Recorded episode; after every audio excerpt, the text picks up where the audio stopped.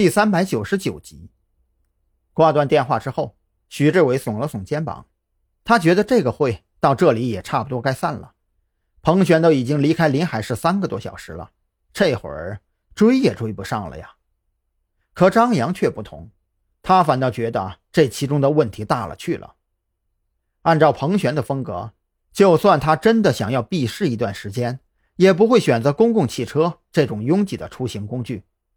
可偏偏在监控录像里，他赶往车站的路上，全然没有被挟持的痕迹，反而主动拎着行李走在前边。这种反常的举动，甚至让张扬觉得彭璇会不会被另一个灵魂夺舍了呢？岭山镇呐，那个地方我知道，以前还是个国家级的旅游景点。我就说彭璇身上没啥事值得咱们一直盯着，兴许人家就是为了出去散散心。张扬啊！你纯属就是关心则乱，咱们还是研究研究卷宗，找找其他能调查的案子靠谱啊。王啸天实在不愿意继续追查彭璇这条线了，他觉得彭璇又没有参与子午会的犯罪行动，腿长在人家自己身上，把精力浪费在这种事上，纯属是咸吃萝卜淡操心。对于王啸天的话，许志伟是非常认同的。他来到特侦局也有半个多月了。刚来那会儿，好歹还有点事情要做，可最近一个多星期完全闲着。早上八九点起床，午饭过后还能睡上一觉，简直都活成了退休老干部的模样。可是碍于张扬的面子，许志伟也不好直接表态，索性耷拉着脑袋，直勾勾地盯着桌面。张扬，说说你的看法。赵军见其他人都不愿开口。而王啸天说的又是带着气的废话，干脆就直接点了张扬的名。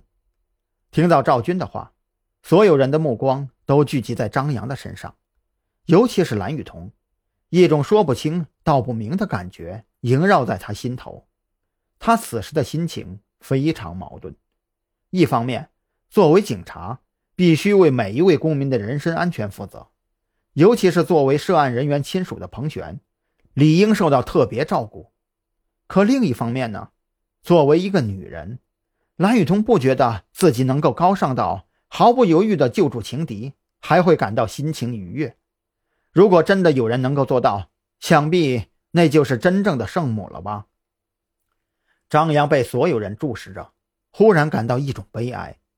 他知道，包括蓝雨桐在内，所有人都不愿意继续追查彭璇这条线。甚至他们还会觉得自己跟彭璇有什么见不得人的关系，这才非盯着不放。我还是坚持之前的观点，彭璇这条线很有跟下去的必要。他的举动太突兀、太反常了，这个不符合常理。另外一方面，我坚持认为，摸进那栋别墅的绝对不是普通小偷。难道你们就愿意看到一条鲜活的生命就此消逝？亦或者，等彭璇真的被子午会拉下水？给我们造成更大的困扰。张扬说到这里，情绪变得激动起来。我不是在针对谁，每个人都有惰性，也都会对某件事情感到厌倦，尤其是盯着一条看似毫无作用的线索，闷头追查之下，久久无果。就像老王说的，有这个时间和精力，还不如去看看卷宗，发掘发掘其他的案子。